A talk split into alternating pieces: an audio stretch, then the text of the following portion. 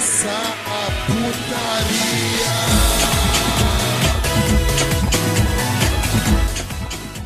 Salve, salve rapaziada, estamos começando mais um NBcast. Sim, eu sou o Eduardo Ritelino Subzero, como estão vocês? E hoje voltamos finalmente para dar sequência a esse quadro maravilhoso do nosso podcast. E comigo aqui hoje está de mullets, né? Com seu moicano e com seu mullets atrás do moicano, figurante. Fala aí, figura. Oi, oi, Jorge é bom. E de novo estamos aqui, né? Uma, depois de uns três meses a gente, a gente volta com essa série sensacional que eu aposto que muita gente até nem conhece, que deve ter entrado aqui no, no, no podcast, acompanhando a gente depois que a gente lançou o último episódio, sabe? Então é faz muito tempo mesmo, mas a gente vai, vai dar uma contextualizadinha pra vocês não ficarem perdidos. Mas enfim, eu, eu, queria falar dos nossos parceiros também, que é a Primeiras Impressões 3D, como o nome sugere, fazem impressões em 3D, já que são figuras de lanternas personalizadas do seu anime antigo favorito, eles fazem de novos também, caso você queira. E também a tazecia.com.br, que vendem botas com estampas da batidão. E hoje o clima já é inteiramente dos anos 80, né? E caso você queira nos ajudar a nos ajudar a gente a, a, pagar um professor de português, porque isso aqui foi ridículo, pode. Né, nosso padrinho, nosso PicPay, que vai ajudar bastante. É isso, rapaziada. Opa, é isso, né, figura? E sim, sim. com a gente aqui hoje também, galera, está o, o rapaz aí. Eu sempre chamo ele de especialista, ele não gosta, né? Que é o, o querido Luiz Hanzuker, diretamente do Moshiroi. Um canal aí de sucesso, galera, que tá cara tá, tá no pico, cara. Tá no pico. Aí a Shonen Jump já tá, contra... já tá quase contratando ele. Fala aí, Luiz. Não é que eu não gosto, eu sempre falo, quando você chama alguém de especialista, é pedir pra dar merda, sabe? É pedir pra pessoa falar alguma coisa, falar bosta, depois de tudo matar. Mas o cara é especialista e falou que é, sei lá, areia shouju, não pode. É tipo isso. Não, não, mano. Mas obrigado pelo, obrigado pelo convite. Sempre marcando presença nesses episódios aí de décadas aí de animes, muito bacana. Fico feliz de estar aqui de novo com vocês. Não, mas fica tranquilo, que aqui é, os outros dois participantes não sabem nem falar direito, então você, só disso já é um gênio. É, então, galera, hoje a gente está reunido aqui para né, fazer da continuidade ao quadro aí clássico né, dos animes mais importantes aí das décadas, né? E para quem não sabe, a gente já fez já do, da década de 60, né, figura? Sim, sim, muito bom, inclusive. 60, 70 e agora a gente está re, re tomando para fazer da década de 80. Uma década aí com animes mais conhecidos, né? Que essas outras duas décadas teve muitos animes que a galera não conhece e tal. Agora tem muitos animes mais conhecidos. E vamos direto pro podcast figurante. A pergunta que não quer calar agora. Tem vinheta hoje, figurante, ou não tem? Ah, cara, é anos 80. É óbvio que tem vinheta, cara. Roda aí. Audio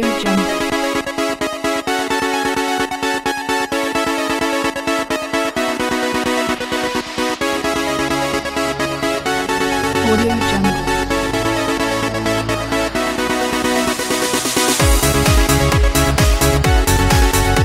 começando o nosso podcast aqui, né, galera? Precisamos falar, né? Contextualizar como é. É, foi essa virada aí da década de 70 para 80 ali. Você poderia dar uma introduçãozinha, figura? Ah, claro, claro. Então, eu, eu, diria que eles estão bem parecidos com os do fim da década de 70, sabe? Porque ali no fim eles conseguiram eh, começar a achar um jeito, sabe? Com os animes saindo ali, tipo, sei lá, é No Joy, Tiger Mask, todos eles já tinham uma animação ali que já, pegar o das décadas de 70, eles já se destacavam bastante. E o começo dele foi pegando esse charme todo aí e, e já colocando de cara, sabe? Foi, sabe, tem muita, sabe, ainda, e ele, e nos anos 80 ele ainda vai sofrer uma transformação dentro mesmo da década, sabe? Ele começa de um jeito e termina de outro, sabe? Ele, ele tem uma Sim. ruptura ali bem no meio, mas é interessante você ver como mudou assim tão rápido, sabe? Tipo, dos anos 60 pros anos 70, parece que as coisas demoravam, os animes demoravam um pouquinho mais para mudar, sabe? para ter outra forma, enquanto os anos 80 já já tava muito rápido, sabe? Já, já foi, acabou acontecendo muita coisa ali naquele. num curto, num curto período de tempo. Sim, sim. É, Luiz, você tem algo pra acrescentar aí, cara? Não, acho que essa observação aí do, do figura foi bem importante, porque realmente, né, a década de 80 era uma década marcada por grandes marcos, assim, né? Marcada por marcos é uma palavra boa, né? Tô apresentando aula de português junto. Tem grandes marcos ali da, das, dos animes, mais obras que continuam até hoje, assim, de uma forma ou de outra, né? Dependente, mas continuam relevantes até hoje. Mas isso acontece muito no meio, né? Tem uma ruptura muito grande, assim, de um período ali. É, eu tenho a minha, minha opinião do que, que faz essa ruptura, mas a gente vai falar sobre isso no podcast, mas é, ela começa muito parecida com a década de 70 ela começa com algumas temáticas muito próximas, mas depois de um momento ela dá uma guinada e começa a ramificar muito mais coisas, é, muito mais gêneros e até mesmo abordagens, né, que é, eram impossíveis de ser feitas antes. Sim, sim. E começando, né, pela da, da década de 80, vamos começar pelo ano de é, 81, né, figura? Uhum. Sim, o ano de 81 que Pra começar aqui na década de 80, é, entrar com chave de ouro que teve, né? O, o anime do Urasei Yatsura, né? Que é a turma do barulho aqui no Brasil. Ou, simplesmente, como todo mundo deve conhecer, o LAN, né? Que é um, um shoujo, ou shoujo, né? Shoujo. Ah, eu não conheço muito do, do, do Urasei Yatsura. É, a única coisa que eu sei é que ele é da mesma autora do Inuyasha, né? Sim, sim. Se não me engano, é da, da mesma autora, né? É o trabalho de estreia dela. Isso. É... Eu não lembro muito qual que era. Eu, sei que ele passou no Brasil, mas, de novo, né? É a questão do- dos marcos, né? Uhum. Ele passou no Brasil, mas não passou numa época que eu.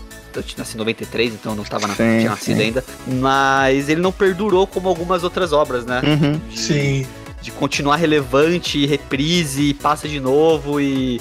Porque muita coisa da década de 80 eu assisti como se fosse algo novo, porque passava na TV na época que eu era moleque, entendeu? Sim. Impressionante isso, como algumas obras continuaram, tipo, década dos anos 2000 passando na TV e tudo mais de forma relevante ainda. É, uma linha Sim. tipo um estilo de, um, de alguns animes dos próprios anos 70, mesmo que chegaram a passar na TV, mas não tiveram essa mesma repercussão, Sim. né? Esse mesmo, mesmo tempo. E, e falando do, do Urasei, eu sei que ele é um anime que você vê, tipo, você assiste esse anime, você vê que é a cara dos anos 80, né? Porque ele é no comecinho dos anos 80 e você vê a ver que há uma mudança ali dos animes dos anos 70, né? Que ele, é, ele usa bastante as cores, né? Bem coloridas, a, a personagem, ela tem um rosto mais é, amigável, assim, né? Uhum. E tem cenas de, de- é, engraçadas de dança e a trilha sonora é bem, é bem usada na, na série pra compor as cenas e tal. Não, eu só queria acrescentar, né, que esse é um anime que tem a, a abertura dela já é muito estilosa, né? Já acho que é uma das coisas mais famosas que, que ele tem, e ele já começa com esse charme, mas ainda assim, mesmo sendo dos anos 80, ele ainda pega um pouquinho daquela, exemplo, das próprias cores que você citou, que ali é do, do finzinho dos anos 70, que já tava algo, algo sendo muito usado, sabe? Mas só que ele meio que usa de um jeito diferente do que antes, sabe? Usa, assim, não, não- ele usa de uma maneira bem mais, sei lá, elegante, digamos assim. Acaba não exagerando tanto quanto quanto acontecia e, e dá início a esse charme aí dos anos 80, sabe? Com essas músicas, com toda essa estética. E é uma comédia romântica também, né? Algo que, que dá pra ver muito, pelo menos na primeira metade do- dos anos 80, que é algo bem, bem legal, sabe? De, de se ver que é da época mesmo. Sim, sim. E o próximo anime aqui da nossa lista, né, galera, é o Touch, que é um, um anime de beisebol, né, figura? Sim, sim, tipo, é um anime. Obviamente, aqui nas terras tupiniquins não é nada popular, né? Assim, até porque o beisebol aqui nem existe. Mas é um anime que se você pesquisar, você vai ver que ele, assim, foi um sucesso muito absurdo no Japão, sabe? Fez, sabe, na época dele, ele ganhou um monte de prêmio, teve uma, uma audiência muito boa, sabe? E sendo um anime de beisebol, sabe? Imagino eu que ele teve um impacto parecido do que é, aquele anime de basquete lá, como que chama? É, Slam Dunk. Exato, exato. Um- ele, ele teve um, um negócio bem parecido, uma repercussão bem parecida com o Slandunk lá no Japão, sabe? Ele incentivou o, o- a, a cena do beisebol por lá, sabe? Deu uma visibilidade ainda maior e, e pegou essa visibilidade, para ele, inclusive, né? Então ele é algo bem citante de citar, porque se a gente tá falando de importância, ele certamente foi muito importante, mas é um caso que um anime que estourou mais lá pelo, pro, pro Japão mesmo, aqui no Brasil você não tem nem resquício disso, sabe? Até por motivos Sim, óbvios, é, obviamente. não. Não, porque se fosse aqui no Brasil ia ser taco bola. Não ia ser banheiro. É. Taco bola, com as garrafas de água no chão. Sim, se eles fizessem taco bola aqui lá, provavelmente não faria sucesso nenhum no Japão, mas estouraria aqui no Brasil, né? Sim, sim. Que joga. Eu sei que o autor desse touch ele é um cara especialista em mangás de esporte. O, o autor, não vou lembrar o nome dele agora, Uhum. mas ele era um cara especialista, especialistaço, assim, sabe? Tipo, as obras dele eram tudo. Deixa eu ver se eu tô Aqui, ó. O Matsuri Adachi, ele era especialista em mangás de esporte, assim. E o grande sucesso dele foi Touch. Tipo, é um Uhum. supra-sumo dele. O cara viveu, tipo, o resto da vida dele, assim. Viveu, vive ainda, o cara tá vivo ainda.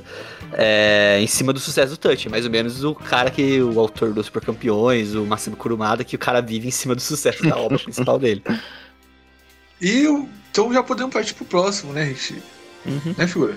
Sim, sim. Beleza. O, o próximo aqui, né, cara, esse aqui, pra mim, na minha opinião, esse, esse aqui é a melhor obra desse autor. A galera vai, vai me Ah. tacar pedra, mas é o Dr. Slump, do Akira Toriyama, né, figurante? Ah, sim, não. Esse é um clássico, né? Eu, diria, não, assim, eu não vou entrar Como é nessa fala- de. chama? Não, mas como é que chama? É, quando. Puta, cara, que é uma coisa muito boa assim que você fala, você usa a palavra, cara, que é uma palavra bem chique lá, como é que é? Chique, Sei lá, supra-sumo. bacana. Não, é uma palavra que o figurante usa, cara, que, é, que parece latina a palavra, né? Sei lá que você tá falando. É uma palavra que você usa pra definir um negócio assim que é muito foda, muito maravilhoso, assim. Nossa, cara, na minha cabeça tem um macaco batendo prato agora. Ah, tá, beleza. A palavra é Magnum Opus.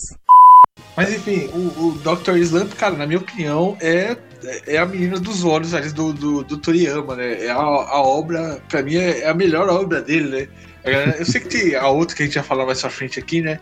Mas pra mim essa aqui é, é, é a melhor dele, porque, como todo mundo já sabe, já é até um clichê falar isso, o, o Akira Toriyama, ele é um, um cara, um desenhista aí, né? Um mangaka de, de comédia, né? E ele fazendo comédia, ele é muito bom.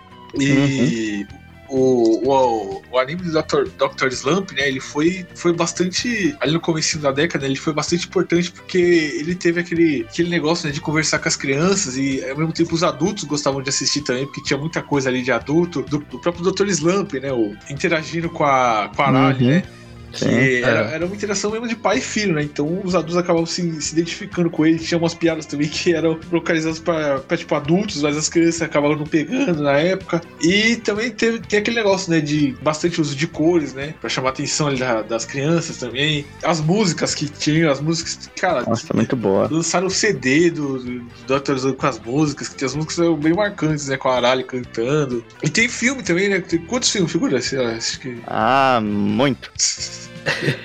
Vai falar aí, Luiz. O, o, o Dr. Slump, acho que são 10 filmes, se eu tiver errado. Mas algo assim, 10 filmes, se eu não me engano. Caraca, é pau Mas- Lupin, hein? É, não, é, é, é paulada. Mas Dr. Slump é engraçado que, assim, o mangá, né, especificamente, o anime, ele é de 81, se eu não me engano, 2? 81, né? Uhum. Se eu não me Sim, engano, né? sim, a gente tá em 81 aqui. Isso, 81. E ele logo, tipo, o mangá é de 80, né? Então, um ano depois já veio o anime, veio muito próximo ali. E o mangá ele foi até 84. E já em 84, em 83, né? O Akira ele tava escrevendo, ele escreveu o Dragon Boy. Não sei se Uhum. vocês já, já, já viram, já conhecem. Dragon Boy é, é o Dragon Ball. Dragon Uhum. Boy é o Dragon Ball sem ser Dragon Ball ainda. sabe? Sim, sim. É o embrionário do que seria o Goku, do que seria Dragon Ball. E se você co- acompanha essa relação que a gente tá falando, né, de pai e filho da Arali com o doutor lá, né, no Dr. Slump, você vê muita coisa parecida, só que mudando, invertendo os sexos, né, do Goku com a Bulma no começo do Dragon Ball. Uhum. Porque toda, a Arali é uma personagem muito inocente, né, na história, por ser, é, não sei se ela é androide ou robô 100%, acho que era um robô, né, 100% robô, né, não lembro agora. Então ela é um androide, Ela é um né, robô. É, tá certo. Cyborg que não é. Que não é. É, tá certo, tá certo. Então ela é, tipo, por ser um androide, assim, ela tem a inocência porque ela não sabe como se comportar como uma pessoa, como um ser humano. E é a mesma inocência que o Goku tem no começo, né? Uhum. Ele não, nunca conviveu com outra pessoa, então ele não sabe como se portar, ele não sabe o que, que é certo, o que, que é errado. Então todo o começo do Dragon Ball é muito parecido com essas descobertas do Dr. Slump. É de um ponto pra frente que começa a mudar um pouco o foco, né? Uhum. Mas é claramente assim, o, o Akira ele, ele reimaginando algumas coisas, ajustando, melhorando algumas coisas do Dragon Ball, mas eu ainda acho Dr. Slump uma melhor obra dele. Então, igual o Ritalino falou, eu a também melhor acho. É. É é, Slump. é uma obra mano, é muito legal de ler, muito leve de ler, né? pra Sim, quem sim. quiser ler o mangá e, e de assistir também. Que ali é o Toriyama no, no melhor dele, né? Que é a comédia, né? Sim. O aspecto que ele melhor sabe fazer. E a, a personagem ficou tão icônica que até hoje, né, o pessoal é, coloca ela em jogo do Dragon Ball de, de referência, ela faz crossover. Ela ali apareceu no Dragon Ball Super. Sim, Sim. sim. O, o bonezinho dela é um dos mais vendidos de, de anime, que é um bonezinho É, se com eu asa não me ali. engano, né? também tem a participação de alguma coisa do Dragon Ball no Dr. Slump também. Eu não vou lembrar agora o que, que é exatamente. Algum personagem. Ah, não, tô confundindo com o Diaco. Hum. Esquece. É no Diaco. No Diaco tem um crossover com o Dragon Ball. É, só, só pra comentar, né, uma curiosidade aqui a mais, hein? Que a Arali já fez crossover ali no Dragon Ball clássico com o Goku e ela conseguia voar na nuvem voadora com, com o Goku. Então, você vê que ela também era uma, uma digna de, de voar na nuvem voadora. Coração puro. Inclusive, uma- uma dúvida que eu tenho: caraca, será que o Android 16 conseguiria voar na nuvem voadora? Ah, Mas enfim, tem coração puro também. É, isso aí é coisa, pô, sabe pra quem responder essa pergunta, Italiano? Não, não, não. Sabe pra quem que é... A única pessoa que pode responder essa pergunta é meu grande Não, amigo. figurante. Reinestrantes, Peter aqui. Só ele, pô. Cara, eu juro que eu ia falar ele. Só Eu ele, falar pô. só o Peter. Mas é, cara, Só eu, eu ele. não... Só ele, só ele. Mas só depois de você pagar o curso dele, Nerd de Sucesso, que você vai conseguir ter essa resposta. Exato. Ah, e, e indo ao embalo, acessem aí, galera, o curso de figuração do figurante, tá aí nos comentários, Sim, galera. Acessa o aí. curso do figu... esse, esse sim dá futuro, galera. Esse, Esse dá sim futuro. Você vai botar pão na sua mesa, vai botar é, cerveja na geladeira, isso aí vai, vai ser bom. Exatamente.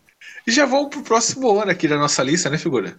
Uhum. Que é o ano de 82. E já, comece, já começamos esse, esse ano com o Macross. Grande Macross. Sim, que, que passou aqui no Brasil, inclusive, né? Que o Uhum. Macross é considerado um clássico, né? Pelo fato dele combinar elementos de mecha, né? Que os robôs gigantes que a gente falou aí na, na, na última década, com batalhas apocalípticas, né? E, e romances e Política também. sim, política, guerra e outras, outras coisas caóticas, né, figura? Sim, sim. Não, aqui que eu acho que junto com Gunda, né, é onde o movimento começa para os animes de robôs gigantes serem bem mais do que animes de robôs gigantes, sabe? Que começa a adicionar todos esses elementos a mais, sabe? E, é, e foi extremamente importante para evoluir, sabe? Porque, assim, antes a gente teve nos 70, muito, nos anos 60, 70, muito anime de robô. Mas eles geralmente acabavam, mesmo sendo bem legais, eles, eles paravam naquela de sempre ser o anime ali do, do robô gigante, sabe? De ser a coisa legal, de ser tudo isso. E aí, como já duas décadas fizeram isso, nos anos 80 eles resolveram dar uma, uma mexida e, e aproveitaram, porque robôs gigantes geralmente dá um merchandising já muito bom de cara, porque toda criança quer ter um bonequinho de robô, quer ter essas coisas. Sei lá, Gunda, você vê isso em Gunda também, que até hoje, você vai no 99, você acha um bonequinho lá do Gunda, mesmo sem ninguém saber da história. Mas e foi, é, Macross aí foi muito importante, justamente por, por, por dar, dar início, assim, nesse, nesse sentido de colocar muito mais elementos numa história de, de robô e é bem bacana. Aí, fala pra você que eu gosto de Macross. Espero não ser julgado pelas pessoas, mas eu não gosto, cara. Por quê? Eu tenho um pouco de preguiça pra Macross, Ah, sabe? não, eu entendo, eu entendo. Tipo, tô falando mais assim, pela, im- assim, é, eu acho que ele é bem mais importante do que eu gosto sei, dele também. É, é, Eu, eu, eu acho que ele é muito importante. Eu acho que em alguns aspectos, gente, de novo, eu acho que ele é até mais importante que Gundam em alguns aspectos Uhum. pra consolidar, porque muita coisa que ele fez, o Gundam foi lá depois e entendeu que a beleza preciso fazer isso e fez também. Uhum, Mas eu tenho um pouco de preguiça pra história um pouco do Macross, sabe? uhum. É. Não, porque É, Como a gente tá falando, né? O, o- como o figurante falou, ele é aquele negócio, né? Antes a gente só tinha é, anime de robô gigante de mecha que era focado ali no, no robô gigante, né? Aí chegou nessa legal, década, eles tentaram colocar outros elementos, e aí, tipo, na próxima década, a gente vai falar que é nos anos 90, veio um outro anime que mudou completamente Sim. isso, né? Isso daí, de Sim, colocar sim. E aí soube fazer, né? E a gente não vai falar dele agora, mas, enfim. grande família. É, exatamente. A grande família é o anime. O carro do Agostinho é um mecha. Caraca. Mas enfim, o Macross, né, galera? Só pra terminar de falar dele aqui, é, o Macross, né, ele foi o anime que lançou, né, no mercado ali de- do Japão, o, o, o primeiro, o primeiro idol, a primeira idol virtual, né, que era a Lin, que era o- a- uma dubladora que fazia e, e virou uma celebridade no Japão. Ela virou uma, uma idol virtual. Então você tá querendo me dizer que a culpa das VTubers é por causa de Macross? Sim, cara, por causa de Ah, Macross, cara. Ah, eu odeio Macross, cara. Ou adoro, eu não sei. Das VTubers e da VTube também, né? Meu Deus. É, cada vez fica Caraca, pior. velho. Ou cada vez fica melhor, eu não sei também. É um Cursed e Blessed andando junto. É. Mas enfim, galera, vamos pro próximo aqui, que é um, um anime que figurante dói no coração do figurante. que é o, o Dom Drácula. Ah, Tezuka. dói em outro lugar, hein? Se é do Dom Drácula, ele tem uma, uma dor no lugar Calma, peculiar. Felipe, calma.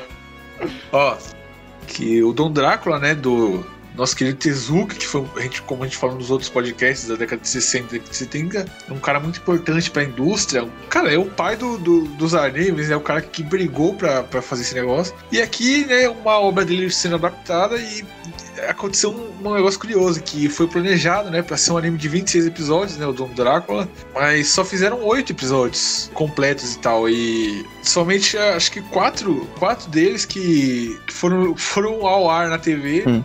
Porque agências de publicidade. É... Caraca, como é que é, mano? A agência de publicidade encarregada do anime entrou em falência, bicho. Pelo amor de Deus, cara, o que Caramba. aconteceu? Coitado. Coitado, mas é, um, é outra obra do Tezuka e não foi adaptada. E se não me engano, o Dom Drácula passou aqui no Brasil. Teve dublagem, inclusive o Guilherme, o Guilherme Biggs, ele é, ele é bem fã dessa obra, né?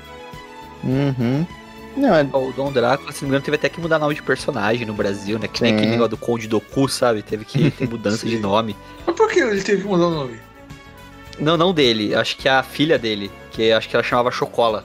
Não sei se Ah, já mas aí não é um nome ruim, cara. Ah, mas teve também aquela mudança também do cara ter hemorroida e mudaram pra outra coisa também, né? Mudaram pra dor nas É, mudou costas. pra ter hernia, dor de É, hernia de disco, sabe? Ele teve muitas mudanças nisso. É. Mas esse é, é legal também por você ver uma coisa do Tezuka sendo publicada nos anos 80. Tipo, você imaginar o, aqueles últimos jogos que o Pelé tava fazendo, tá ligado? Nos anos 80, tipo, que ele era Nossa. de uma época fazendo em outra. É, é tipo você muito interessante. imaginar. né, Você imaginar o, o, o Chaves, aqueles episódios dos anos 90, que ele tá gordão, né? É, é. Você vê assim, dá pela curiosidade e tudo, mas é, vale a menção. Mas vale a Dra-. O Dom Drácula, ele tem um esquemão meio pastelão, né? Uhum. Tipo, uma comédia bem pastelona, sabe? Tipo, tipo trapalhões, assim, da vida, sim, sabe? sim.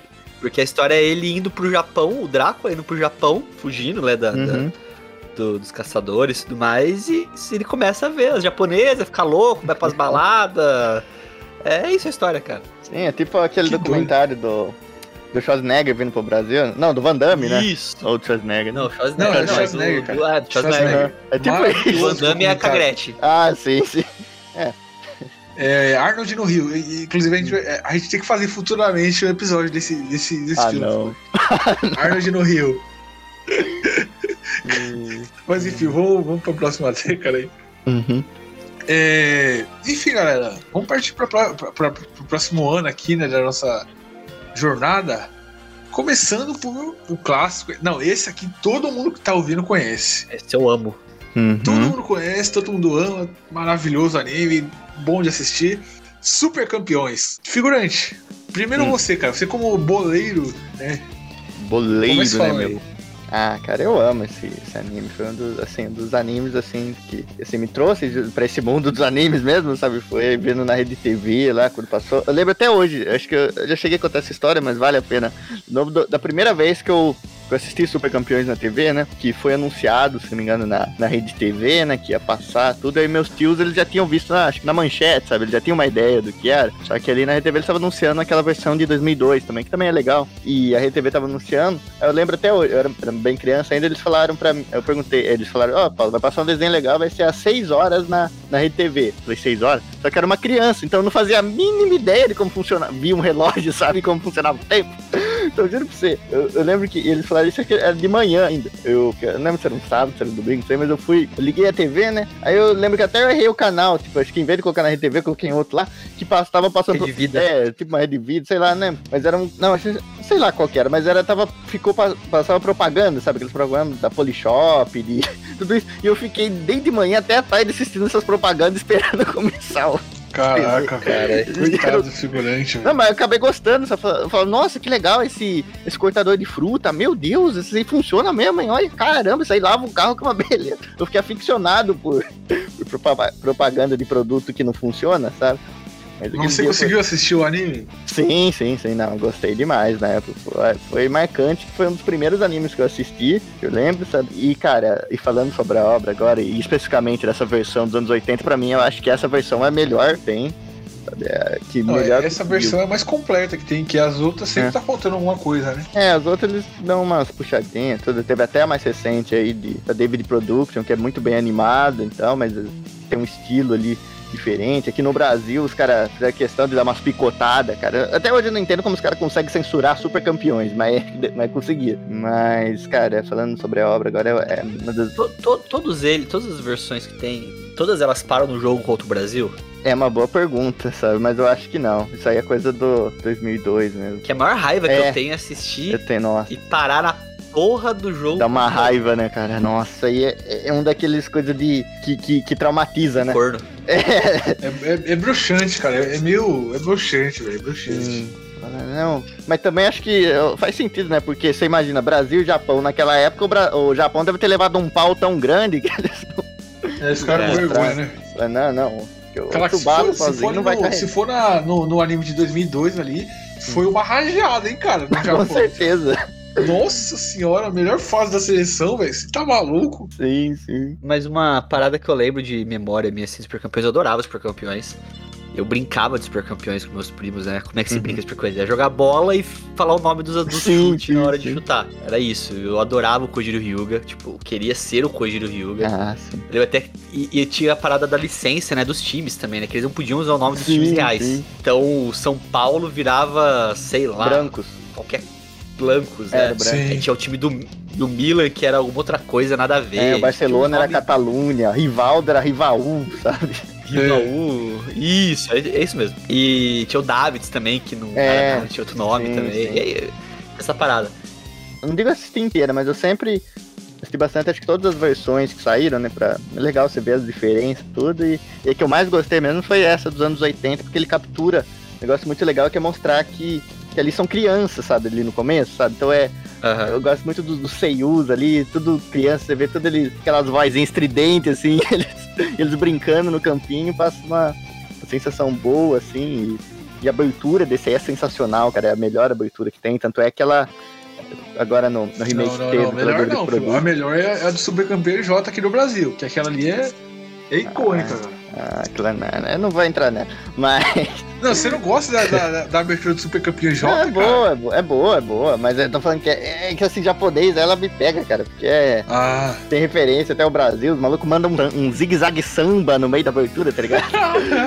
E ela teve. na- ela virou encerramento dessa versão que a David Production fez, que ela foi. Ela é, ela é bem icônica. E, cara, a série Super Campeões eu acho muito legal como ela trata esse negócio da rivalidade dentro de campo e dos sonhos ali das pessoas ali de ser realmente um jogador de futebol, que é algo que acho que muita criança aqui no Brasil já teve isso. Eu tive muito isso, sabe? Esse sonho você vê e é muito bem retratado. Se a pessoa usou aqui. O jogo em si, claro, é bem viajado, acontece muita Sim. coisa lá que, que não era pra acontecer, sabe? Eu- aqueles irmãos lá fazendo acrobacia, o Oliver mandando umas trivelas assim que, que ela dá uma volta no estádio inteiro e, e entra no gol, sabe? Mas é, isso aí, eu acho que o, o que pega mesmo nesse, nesse ponto é também essa, tratar esse sonho e as dificuldades que eles tinham pra realizar esse sonho. Por exemplo, o Kojiro Ryuga mesmo, ele era um cara que no campo ele era estressado pra caramba, ele jogava sujo, meio assim, sabe? Ele jogava forte, ele dava canelada, chutava, não tinha medo em chutar a bola na cara de alguém, ele chutava forte, sabe, de propósito, ele fazia antijogo, tudo, mas só que você viu o background dele, que ele tinha que ele é um cara que tinha que trabalhar desde muito cedo pra poder,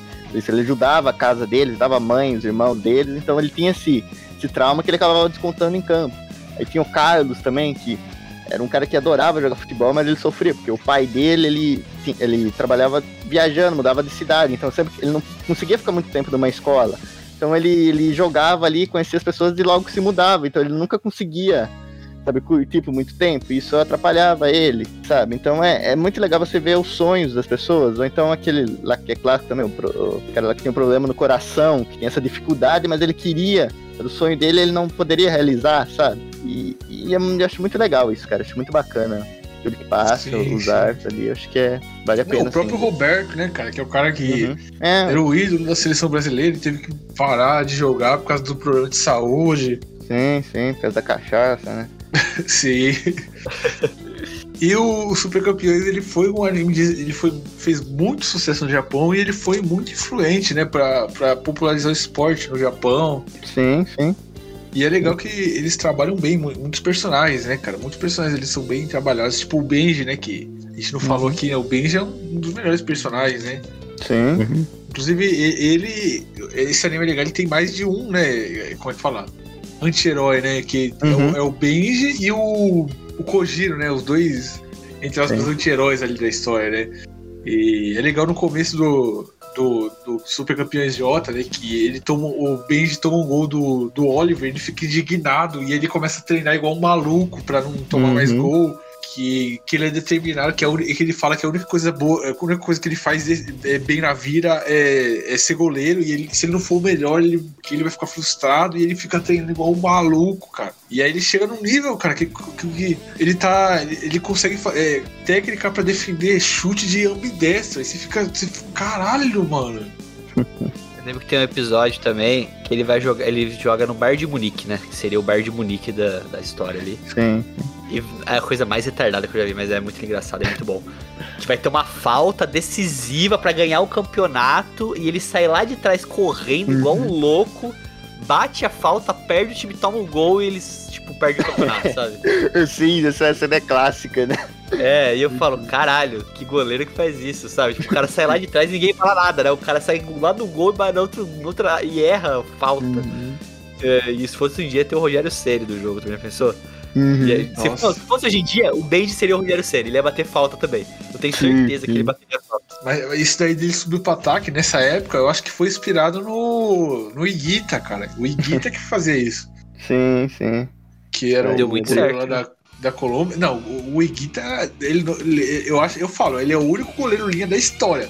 Porque Sim, ele do- saía do do, gol com a bola, ele driblava o time inteiro do adversário, ele driblava os, os caras do, do time dele que tentava tirar a bola dele pra mandar ele de volta pro gol e fazia o gol lá na frente. Ficar fica todo mundo, caralho! É, isso, isso custou a eliminação da Colômbia numa Copa do Mundo, mas isso aí é outra história, né? Sim, mas, mas, tipo, ele é tão querido lá na Colômbia, cara, que diferente do outro lá, ele não morreu, né, cara? Ele fez isso daí, mas não É, morreu.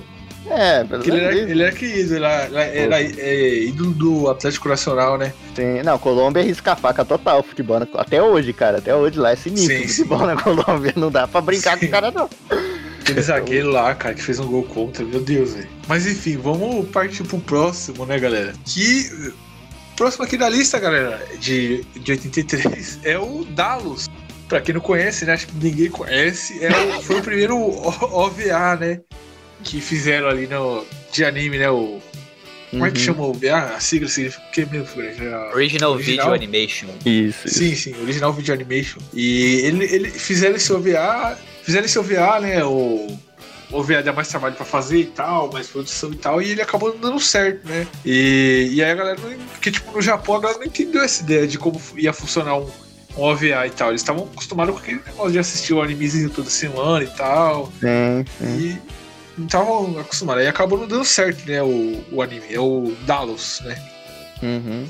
É, Depois ele- ficou muito comum os OVAs pra resumir animes também, né? Virou uma Sim, prática sim. depois de um tempo. Sim. E, podendo ir pro próximo ano já, figura? Não, só falar aqui, ele foi importante pra abrir a porteira também, pra tentar algo diferente, mesmo tendo, assim, não Sim. tendo ido muito bem, Tendo tendo dado meio certo, estranho, né? a Pierrot também tendo dado umas... É, daqui a pouco, daqui a pouco a gente vai falar também do, do- de um anime que popularizou, né, o- os OVA de verdade e acabou Uhum. sendo influenciado por ele, né?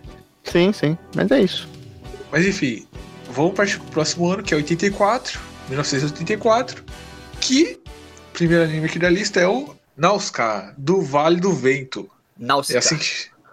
From the Valley of Wind. Nausicaa. Uhum. Nausicaa que, pra mim, quando eu falei aquele negócio lá da mudança, né, da, da chave de virada, é o Nausicaa, na minha opinião. Nausicaa é, é, é um dos primeiros, é, acho que é a primeira obra que Miyazaki, que Miyazaki dirigiu. Não, a primeira não, é uma das primeiras, né? Uhum. Pré-Ghibli ainda. é, ele não é uma obra do Estúdio Ghibli em si, ele é pré-Estúdio Ghibli. E é uma obra que ela trata de assuntos bem futuristas, vamos dizer assim, né? Meio pós-apocalíptico e tudo mais, mas as técnicas de animação, as formas de abordar os temas, a- os personagens e tudo mais, é, mudou um pouco, revolucionou um pouco a forma de se ver anime. Sim. Nausicaa, ele foi um marco não tanto quanto, por exemplo, Princesa Mononoke, que é um é o marco principal assim de virada do Miyazaki, mas ele abriu passagem para começar a enxergar anime de uma forma um pouco mais cinematográfica e menos comercial e menos episódica, vamos dizer assim. Uhum. Sim, sim. É, o, o Nausicaa, né? Ele não foi atribuído ali a, a Estúdio Ghibli, Ghibli, né? Mas já, já dá pra ver que tem muita coisa ali do. Muita a mão do Miyazaki ali, né? De, Sim. É, o Miyazaki, ao- é- ele é o diretor do, do Nausicaa, né? É um. Vamos falar assim, ele dirigiu. é, ele dirigiu. ah, como é que chama? Eu esqueci o nome. Lupin, já dividi, ele tinha dirigido Lupin já tudo mais. Mas o Nausicaa foi. ele- o Castelo Cagliostro, Ca- Cogliostro, se não me engano, ele dirigiu, né? Mas o Nausicaa é a obra que ele dirigiu assim, com a, a linha de pensamento dele, sabe? Sem nada comercial Uhum. sem ter que reproduzir ou pensar nada, não. Ele, ele dirigiu com a linha de pensamento dele. E se você assiste Náusica sem saber, você acha que ele é do Estúdio Ghibli, naquele período inicial ali de. Sim, de- sim. Inclusive, quando, do quando eu tava, tava pesquisando pra pauta, eu achei que era do Estúdio Ghibli realmente. Falei, caraca, o Estúdio Ghibli começou aqui, que é bem, bem similar mesmo. É, e aqui uma coisa que eu queria destacar, que é justamente eu concordo que acho que aqui foi o ponto de virada mesmo, pois vocês, os ouvintes aí vão perceber que a, pa- a partir de agora, os animes que a gente vai falar aqui são completamente diferentes dos animes que a gente fa falamos agora até agora, porque os animes que a gente falou até agora ainda tem muita, muita coisa dos anos 70, sabe? Ainda tem muita aquela pegada, às vezes bem episódica, aquela pegada, atualização das cores, mais, sabe, mais, hum, mais brincantes, assim, e, e a partir de agora, a partir desse, sabe, dessa obra, você vê que ali pra frente foi coisas muito diferentes, sabe? E aí cada, cada obra diferente que ia acontecendo, cada obra influenciada, por isso ia, ia mudando ainda mais. Então acho que aqui foi o grande ponto de virada dos anos 80, sabe? E é interessante Sim, conseguir sim. enxergar isso, sabe? É bem bacana. E quando a gente fala que Náusica, ele é. ele é. ele parece muito com o filme Ghibli, né? É porque ele tem o Hayao Miyazaki na direção. O produtor dele é o Isao Takahata, que o Isao Takahata ele é o cara que dirigiu, por exemplo, a princesa. Ele dirigiu o Túmulo de Vagalumes, o Isao Takahata, por exemplo. Ele dirigiu também Princesa Kaguya. E a trilha sonora do, do, do Joe Hisayashi. Joe Hisayashi, que ele fez a trilha sonora de todos os filmes do Ghibli, praticamente. Então ele tem toda essa pegada Ghibli antes de ser Ghibli. É. E foi dali que eles se conheceram e falaram: não, vamos fazer um estúdio só nosso, pra gente fazer as nossas obras. Sim, sim. E aí, pô, então é, é praticamente é, é o, é o corpo ali, né, do, do Estúdio Ghibli, né, se formando, né? E já vamos partir pro próximo, né? O pró que a gente até falou agora que esse aqui foi o ponto de virada e é justamente isso, porque o próximo anime é Hokuto no Ken. Ah, Sim. Cara, esse, esse anime, ele. Nossa, ele é de uma importância assim, absurda. Se você gosta de Battle Shonen, galera. Nossa, esse anime aqui é. é, é o- podemos dizer que ele, ele é, é- é tipo, é o pai do- dos Battle né? Tem, tem os avós ali atrás, mas esse aqui é Uhum. o pai dos Battle com certeza.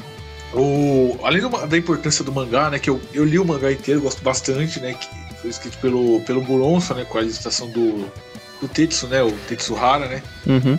E, aí eles foram adaptar pro, pro anime, né? O, o Hokuto no Ken e co- e, até pelas imitações da época, dá pra, pra reproduzir a- os, os traços, né? Do, do Tetsuhara. E também, e, tipo, o mangá, a gente até falou naquele episódio que a gente fez live action do Hokuto no Ken. O mangá, ele. Muitos personagens ali são inspirados em atores reais, né? Até pra, pra não ter problema com, com, com o uso devido de imagem, eles tiveram que mudar muitos personagens e tal. Mas o Hokuto no Ken é um anime bem legal pra sua época, né? É- é- a dublagem dele, cara, se, eu, eu tava revendo no YouTube é, umas cenas assim, é assustador a qualidade da dublagem do, do Hokuto no Ken. Umas vozes assim, Uhum. bem, bem marcantes e, e, tipo, acho que eles fizeram, fizeram essa escolha de vozes, né? De sonorização até pra compensar que eles não conseguiam reproduzir o que era feito no mangá, né? Sim, sim. Mas teve muita, muita coisa legal ali que eles acabaram introduzindo que foi referência pra outros shonens, né? Tipo, as auras de batalha, né? Do, do personagem quando ele vai batalhar, aparecer aquela aura em volta dele. Uhum. E o personagem é, vê uma injustiça, né? O protagonista vê uma injustiça, ele fica com ódio, vai pra cima do vilão. E os arcos, né? De, de, de ter certinho vários vilões se ele enfrentar até chegar no maior. Uhum. E ele foi influente pra caramba, né? Muito, muita gente que a gente vai ver aí na, nos próximos animes, né? Foi muito influenciado pelo, pelo Hokuto no Ken e pela, por essa obra, né? Sim. Não, é, cara, é imensurável, tanto que o Hokuto no Ken inspirou os animes, como você disse ali. Aquele ali, ele, cara, até o tipo físico, sabe? Porque muita gente não, ah, pelo menos aqui no Brasil, acaba não, não dando tanto crédito quanto o Hokuto no Ken merece, que eles já falam, ah, no, por exemplo, no, no tipo físico lá, do, do cara ser bombado, ser musculoso, o pessoal atribui isso muito a Dragon Ball Z. Só que Dragon Ball Z foi sair Aham. muito tempo, assim, meio que muito tempo depois. Quem começou com isso foi o Hokuto no Ken meio que sozinho ali, sabe? Ele que deu início a essa liagem. Muita gente acaba dividindo os créditos ou não olhando com tanto carinho pra isso, porque ele, cara, ele, ele é muito bom e tem muita coisa, assim, de diferente, sabe? Até na, na- a própria abertura dele já, já é algo ali, já é um metalzão mesmo, sabe? Japonês, Sim. já dá uma é demais. sabe? Já é marcante. Você vai ver aqui, sei lá, Cavaleiro do Zodíaco, por exemplo, o tema de aberturas ali também tem, segue essa linha também, sabe? E, e, cara, é muito interessante de ver quanta coisa ele fez. O próprio herói, assim, do, na figura do, do, do Kenshiro, cara. O Kenshiro é muito marcante, esse, esse herói mais romântico, né? Que, que hoje em dia já, já não se vê tanto, mas isso na época causou um boom tão grande que influenciou, sabe, mu- muita coisa. Então é- acho que é um anime muito bonito, assim, muito, muito legal. Tem todo aquele lance da violência, assim, do sangue, Sim. saindo pra todo lado, de- da porradaria, dos gritinhos, sabe? É- Ali é o que. é coisa legal, sabe, de se ver. Você fala, fala legal, você pensa em Hokuto no Ken, todo aquele visual pós-apocalipse. Então acho que é. Cara, tem que dar muito crédito, porque é, cara, muito, uma experiência muito boa. Ah, o Hokuto, ele é, vamos falar assim, o Brucutu, a entrada dos Brucutus, assim, mais forte nos mangás e animes, né? The Jojo também bebe Uhum. bastante da fonte dele, Dragon Ball. Ele cria uma tendência do Battle Shonen, assim, de personagens que são extremamente fortes, né? O Uhum. nível de, de força das lutas ao- ao- extrapola com ele, isso é muito bacana. Sim, Física sim. e mentalmente também, porque o Kenshiro é um cara Isso. muito seguro ali, ele faz tudo e acho que, sei lá, o tipo, o tipo, até o tipo físico dos personagens foi uma coisa que, assim, foi bem, durou muito, sabe? Demorou muito pra ter outro anime e mudar toda essa história, sabe? Só foi, sei lá na frente de novo, é aquele anime que, que a gente tá, a grande família. Mas, sabe, mas foi, sabe, durou muito a influência dele, sei lá, ele influenciou até o pescador parrudo, caramba. Como não? Sim. Não, mas dá pra gente falar, né? o- os- é, um monte de ba- Battle Shonen foi influenciado por ele, né? O, o Jojo, que a galera gosta bastante, né? Que Sim, o próprio, o, o próprio autor do Jojo aí, qual é o nome dele mesmo? O cara que odeia cachorro. Lá? Araki. Hirohiko Araki. Sim, o, o Araki. Ele já, já, já falou que é, Hokuto no Ken influenciou ele. É, o, o Dragon Ball foi muito influenciado, influenciado por ele, teria como negar, né? Uhum. É, Cavaleiro Zodíaco, aquele negócio da- das constelações, das estrelas, a própria alma, brilho, é. batalha. O, o Berserk também, que inclusive, Sim. né, o, até falar o, o Miura, né, que faleceu recentemente, ele era muito fã do, do, do Buronso, né, da, da obra dele ali, e aí ele teve a oportunidade de, de fazer um one shot com, com o Buronso ali nos anos 90, que chama Japan. Quem quiser ir atrás aí é o, é o Kentaro Miura do Berserk e o Buronso, né? Uhum. que é Ai, o autor de sim, Berserk. De, de Berserk, não, de Hokuto. Isso, isso, isso, é. Mas, cara, e falando assim, rapidinho do, do Miura, né? Todo esse lance, assim, é. Cara, o Miura é um- também é um cara, um grande cara. E, assim, só explicando porque a gente não vai falar muito dele aqui, que, que a gente tá focando mais em animes, sabe? Porque o Berserk começou ali, o mangá do Berserk começou ali nos anos 80 também, mas assim como, sei lá, Jojo também começou nos anos 80, mas a gente não. Não, não vai falar deles agora por causa do que a gente tá focando nos animes, mas é, cara, vale men- mencionar assim, o Miura, que Berserk também é uma obra que, cara, é, é sensacional. Sim, sim. Podemos pro próximo, né? Aliás, o, o, o Hokuto no Ken, né, é um mangá, é um, é um negócio curioso, que diferente de outras, outras muitas obras né, de mangá, né? Ele, ele- eles fazem meio que no formato americano, né? Que é um cara é o roteirista e o outro desenha, né? E geralmente É. no, no Japão é, é um cara que faz, faz as duas coisas, né? Uhum. Esse, é, tipo, eu sei que nas HQs é assim, né? Que um, um escreve e outro desenha. Isso. Agora. Mas o Hokuto no Ken é sensacional, galera. Quem, quem não conhece, vai atrás que vale a pena demais. Tem, tipo, a obra foi tão. É tão grande, cara, tão influente que, tipo, sai jogo até hoje de Hokuto no Ken. Sim, É, sim. inclusive a, a SEGA, cara, é a SEGA que faz o jogo do, de Hokuto no Ken, se você sabe, cara. Muito bom, muito. Eu joguei um recente desse, acho que pra Play 4. Cara, é, cara, é incrível como ele, ele- que Foi uma readaptação da história, sabe? Até é legal de você ver uma reimaginação e, e ver tudo, tudo do jeitinho certo, sabe? A história é muito boa. Sim, sim. E tem, tem. Pra quem quiser ir atrás também, é, tem os OVAs ali dos anos 2000 já. Não, não- chega aos pés do que é o mangá, mas ele tem uma animação mais legalzinha e tal. Mas eu recomendo a galera ir atrás também da, da animação dos 80, porque é, é legal de, de assistir. É, porra, o, o áudio ali é um negócio assim que você fica impressionado, cara, com a, com a atuação ali da galera e tal. E tem muitas técnicas de animações ali que depois foram pra outros animes também, de, de luta e tal. Mas enfim, vamos partir pro próximo aqui que, pô, a, a gente falou agora há pouco, né? E, que é seu ponto de virar aqui, realmente. Porque o próximo anime aqui na lista é o Legend of Galactic Heroes, né? É. Uhum. Esse eu conheço pouco de- Uhum. do Legend of Gal- Gal- Galactic Heroes.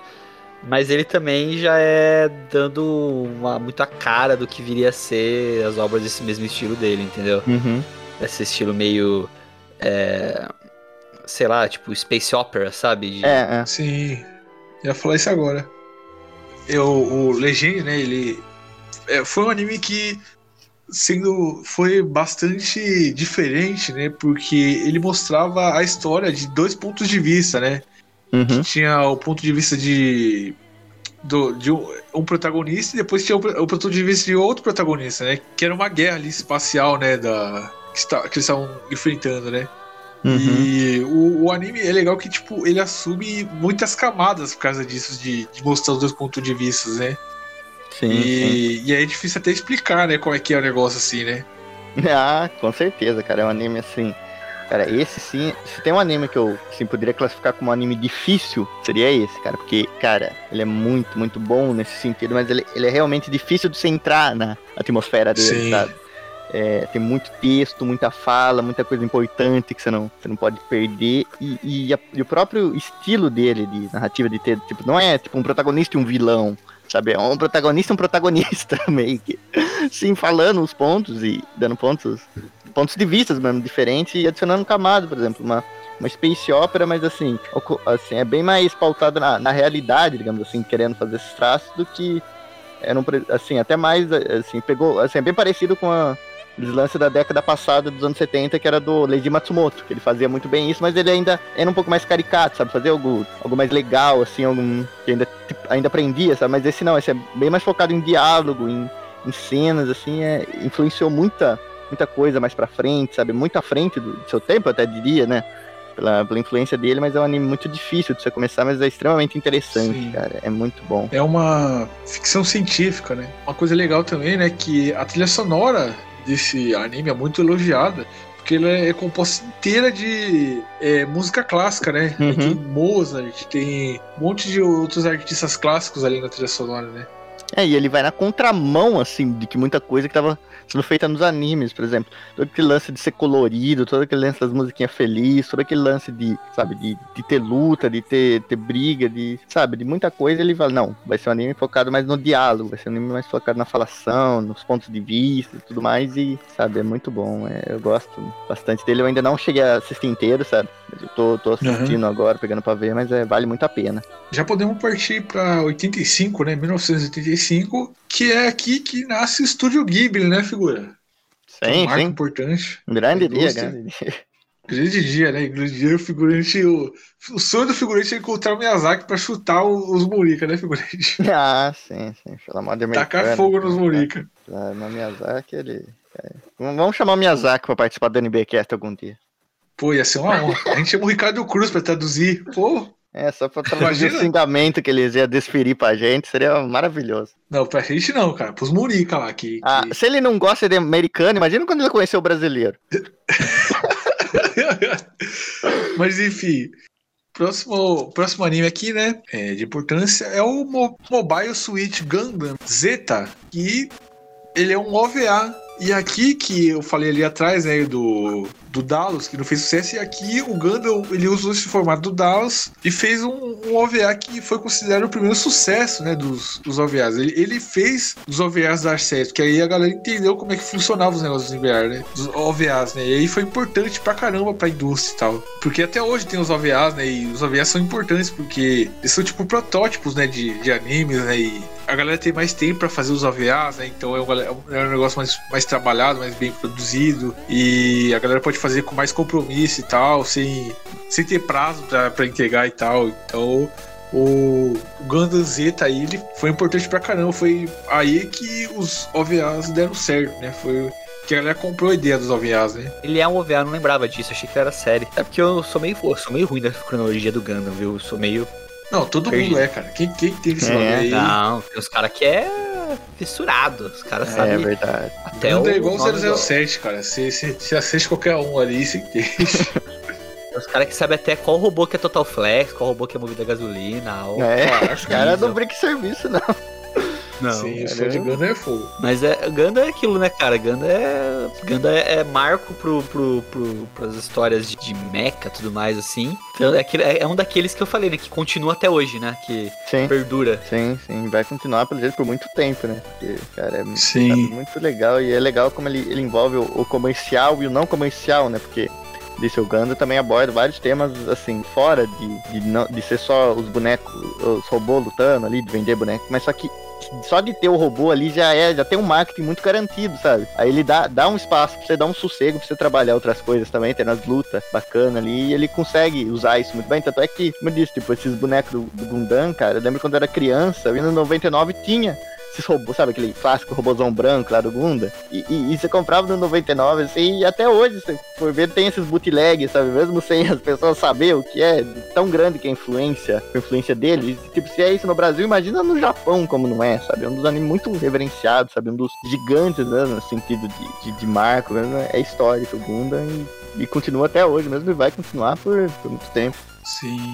Partindo agora pra 1986, começando aqui, né? O clássico Dragon Ball, cara. Dragon Ball que, que é. Aí entra naquilo que a gente fala de. Sim, cara, a gente faz aquela disputa, né? Qual que é o anime maior de todos os tempos? Se é Dragon Ball, se é Naruto, se é One Piece. Mas se a gente for pensar na questão cronológica, Dragon Ball é o maior de todos os tempos. Se for pensar num Sim. nível. Porque ele veio antes. E muito do que os outros fazem prenderam e se inspiraram em Dragon Ball. E ele criou uma tendência que a Shonen Jump seguiu por muito tempo. Hoje a Uhum. Shonen Jump já mudou um pouco a linha de, vamos falar assim, entre aspas, editorial dela, mas era por muito tempo. A Shonen Jump era qual que é o novo Dragon Ball? Qual que é o novo Dragon Ball? É esse? Qual que é o novo Dragon Ball? É esse? Aí agora qual que é o novo Naruto? Qual que é o novo. É isso que virou. Virou uma, um negócio cíclico de achar obras que tampem esse buraco que o Dragon Ball deixou. Sim, sim. O Dragon Ball foi um sucesso absoluto, né? O, o Dragon Ball clássico, né? Que é o Goku criança, mais focado ali no, na comédia e tal. E depois, mais pra frente, teve o Z.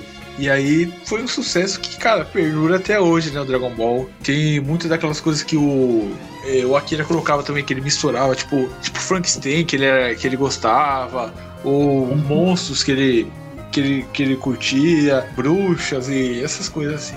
E é bem, bem interessante, né? Até o, o próprio Goku ali, que, né, que, é, que é inspirado no, no Son Kong, né? Não, é, cara, o- e aí que você vê que o, Toriyama é realmente sensacional, tipo, o jeito que ele fez Dragon Ball, porque vai ver, não, não era muito que a praia dele ali fazer um, cara, um manga mais de ação, não sei o que tem, mas mesmo se- ele sendo mais focado na comédia, ele fez algo muito, muito bom que, sabe, você vê, e o estúdio de animação também fez, porque as lutas ali de Dragon Ball, principalmente as do aquele torneio, daquele torneio lá, são muito satisfatórias de se assistir, de você ver os movi- a movimentação dos personagens, você metendo mesmo, a coisa de artes marciais, né, que é algo que realmente foi ali pro Z pro Super, já, já mandaram isso pro espaço, né, mas na época eles ainda, ele ainda tinha essa, esse cuidado de realmente querer fazer uma coreografia bacana, pô, saindo ali do anime, no mangá também, a quadrinização do Toriyama era excelente, cara, ele fazia uma co- coisa absurda escrevendo, sabe, então é, é muito bom, e, e é muito, e era muito engraçado também, né, você vê o Goku ali, todo simplão, né, todo daquele jeitinho dele, interagindo com as outras pessoas, ele sempre fazia, conseguia arrancar uma risada, sabe, mas é muito bom. E eu acho que o começo do Dragon Ball mais interessante que é o que seria o arco Z, assim, sabe? Uhum. É, eu até falei esses dias, eu tava relendo Dragon Ball um tempo atrás e eu parei a leitura na metade quando entra no que seria o arco Z. Hum. É, Porque, cara, eu acho tão divertido aquele começo aventura, sabe, Dragon Ball. Sim. Depois que vira um negócio de temos que salvar o universo, perde um pouco a graça pra mim, assim. Uhum. Não que seja ruim, mas não é tão bom quanto o começo. Quando você tá lendo uma paulada só, sabe? Sei, Sem sei. esperar uma semana, um dia, que você está lendo, tipo, 10 volumes num dia, assim, você olha e fala, putz, tava legal, por que, que não volta pra aquilo, né? Não tem como voltar aquela, aquele período É. ali. Tentaram, né, com GT, mas não deu muito certo. É, aí é fogo. É muito legal essa atmosfera que, o Dragon Ball clássico cria, né? da- das aventuras ali, também dos lugares. Sim. Tipo, os cenários são legais de observar, sabe? A situação. Olha, eles são no deserto, eles estão na selva, outra hora eles estão, sabe, buscando as esferas, assim, em lugares diferentes, conhecendo pessoas diferentes ali. Então, era, é, sabe, eu acho que tem um carinho muito grande pra fazer Sim. Dragon Ball, sabe? Acho que isso que é uma coisa que falta, talvez, hoje em dia, no Dragon Ball Super, por exemplo. É, partindo pro próximo, né? Cara, esse aqui o figurante vai, vai zoar, cara. Se eu falar o nome original, ele vai zoar, velho. Que o próximo é o. Ah, velho, o figurante vai zoar. Já tô esperando. Ah, pode falar. o nome do anime. O nome do anime é Laputa, o original. Que é o Castelo no Céu. Grande, não. Laputa, né? Sim, que é o Castelo no Céu. É do Ghibli já, ô, ô Luiz? Castelo do Céu, acho que é Ghibli, eu acho que é. Eu acho que ele não é do Hayao. É, eu acho que ele é Ghibli, mas não é. Não é do. Do, do Hayao Miyazaki a direção. Ah, não, é do Hayao Miyazaki. É, Castelo no Céu, Hayao Miyazaki já. Não, sim. É sim. Estúdio Ghibli já. Já. Já é. Já não. Já, de, o Estúdio Ghibli veio primeiro com. Com Princesa Mononoke. E depois, se não me engano, veio Castelo no Céu. E ele é uma obra que ele já entra naquele lado mais lúdico do estúdio, né? De quase um conto de fadas, assim, a história. E já dá pra ver que o estúdio já tava tomando forma, né? Que eles já estavam fazendo tudo diferente do que estava sendo feito na época, né? Que eles estavam tentando criar realmente um- uma identidade deles própria, né? Que já tava surgindo ali. É, Elementos do estúdio já estavam lá, né? Como, por exemplo, a aviação. Você pode perceber que quase todos, se não todos os filmes do estúdio Ghibli tem aviação, tem avião, tem aviador, tem alguém que anda de avião, tem alguma coisa nesse sentido. Ele já tem os elementos até mesmo da paleta de cor ali, uma- umas cores um pouco mais. é, sei lá, uma mistura de cor mais viva com os tons pastéis, assim, os temas totalmente diferentes, uns temas quase ecológicos, assim, nas histórias, que eram pouco utilizados, né, nas outras obras. Ele era uma obra muito mais com entrelinhas do que algo explícito na cara do, do- do espectador. Podemos partir pro próximo já? Bora? Uhum. Opa! Cara, esse aqui. Fúria, prepara a vinheta aí, prepara a vinheta. Já preparei, já preparei. O próximo anime que a gente vai falar. Cara, a gente, vai, a gente tá indo de, de zero a ser muito rápido, porque o próximo anime que a gente vai falar é o Urotsuki Doji, que, que é o, o hentai que introduziu os tentáculos aí, né? Não, não. Sobre isso, só tem uma coisa pra falar. Eu quero gozar.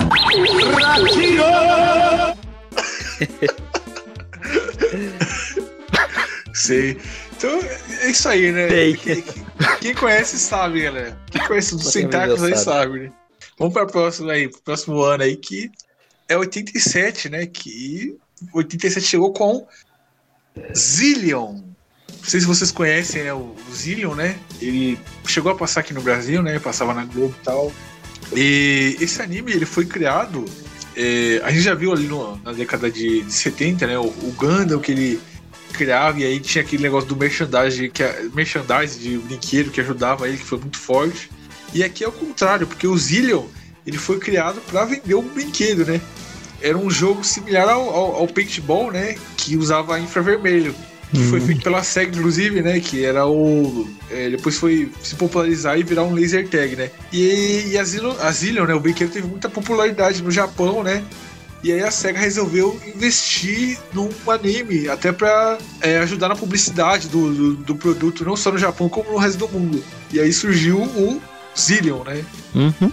É uma, uma pistola de, de infravermelho, né? Que, que no, no começo, né? Ele era a pistola de infravermelho que ficava numa bateria que a pessoa levava no bolso e colocava no, no peito, assim, né? Ou prendia aqui um negócio pra pessoa acertar. e isso foi levado pro anime, né? E outras coisas que foram design- Esse design foi levado pro anime, outras coisas que foram legais também que eles fizeram foi que, tipo assim, no desenho dos. no- no- anime do Zillion, né? A, a pistola Zillion tinha muitas similaridades, com o brinquedo. Tipo, eles colocaram é, esse alvo que se prendia no peito da pessoa e a bateria conectada, né? A, a pistola Zillion é, com fio, né? E, e, também o. Ah, e também eles levaram também que o, o fato da, da pistola, ela.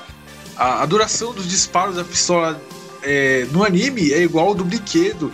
E também a é? limitação da bateria, eles colocaram isso também no anime, então foi um negócio muito legal, foi uma jogada muito legal. E fez bastante sucesso e acabou também influenciando, né? Ele, ele, tipo, foi criado pra. é, foi, foi criado por causa de um, um brinquedo e acabou influenciando o outro, né? Que aquela pistola, a lightsaber lá da, do Master System, né? Foi inspirada no, no Zillion, né? Então, de tanto sucesso que fez ali o, o anime e tal. né? É interessante, sabe? É legal Vender ver brinquedo.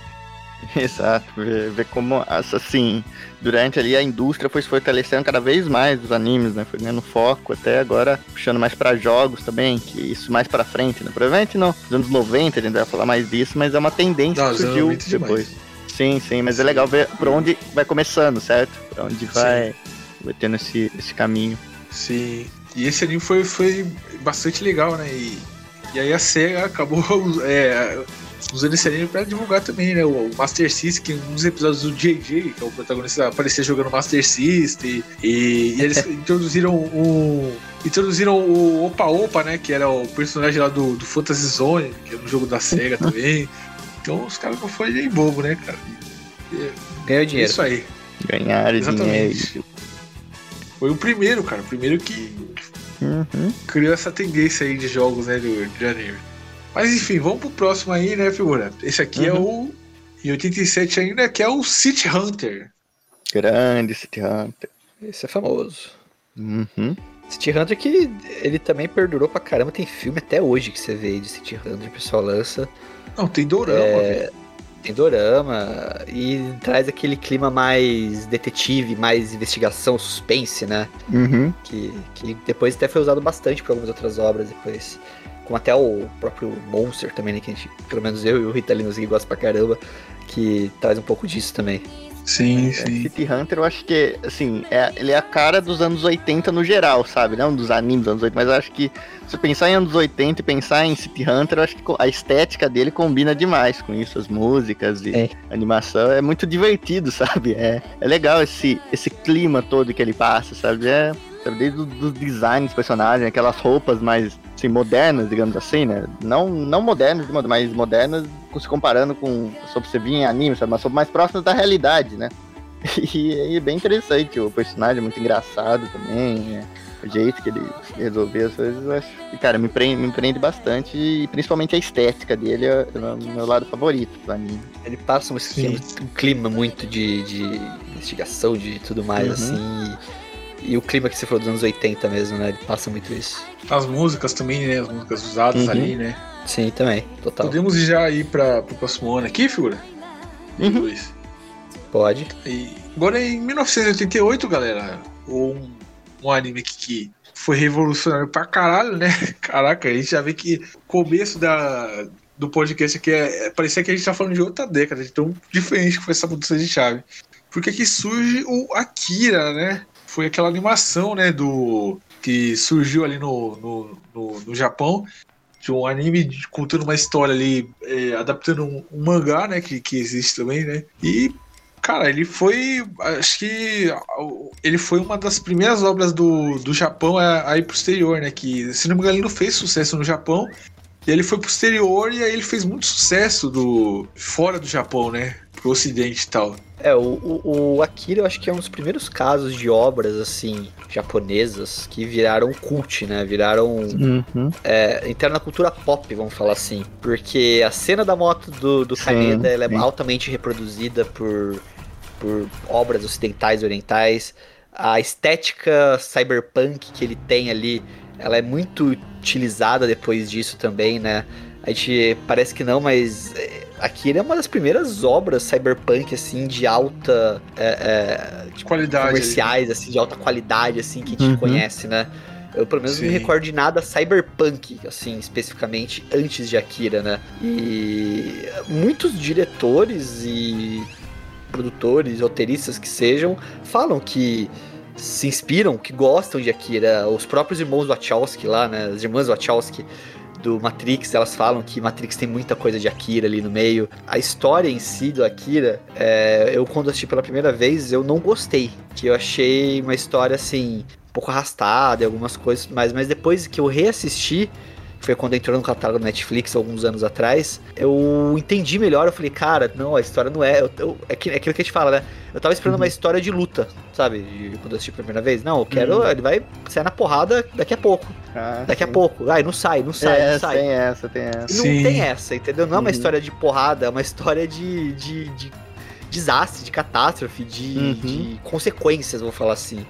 Uhum, tem, tem muito esse lance. E é realmente, tipo, da primeira vez que você pode dar essa impressão que você vê lá as gangues de motoqueiros, você vê os caras falando, não, agora eles vão sair na mão, agora eles vão. Eu imagina- eu imaginava um Hokuto no Ken, sabe? Sim, sentido.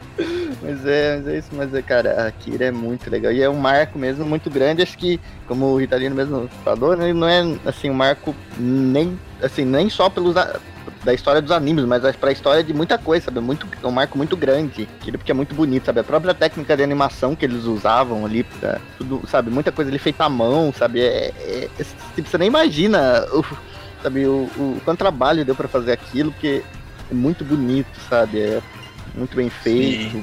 É muito. É revolucionário o anime mesmo, cara. Não tem muita coisa que foge disso. É, eu te, não, e falar de importância, né, do, do Akira, é, ele teve uma importância gigantesca, porque é, nos anos 80 ali, nos anos 70, as animações que iam do Japão pro exterior, é, pro ocidente aqui e tal, eles não falavam que, que era japonês, porque tinha um certo preconceito com coisa que era do Japão. Então, se eles falavam que era japonês, o público tinha certa rejeição, né? Então, tipo, eles faziam até alterações. eh, Eles não falavam que era japonês, eles faziam alterações dubladas. Tipo assim, eh, se aparecia a torre, a- a um monstro destruindo a torre de Tóquio, eles falavam que, que era a Torre Eiffel, eles mudavam na dublagem. Isso aí mudou com o Akira, cara, que o Akira veio pra revolucionar isso, que o Ocidente viu que eh, acabou mudando, virando essa chave, né?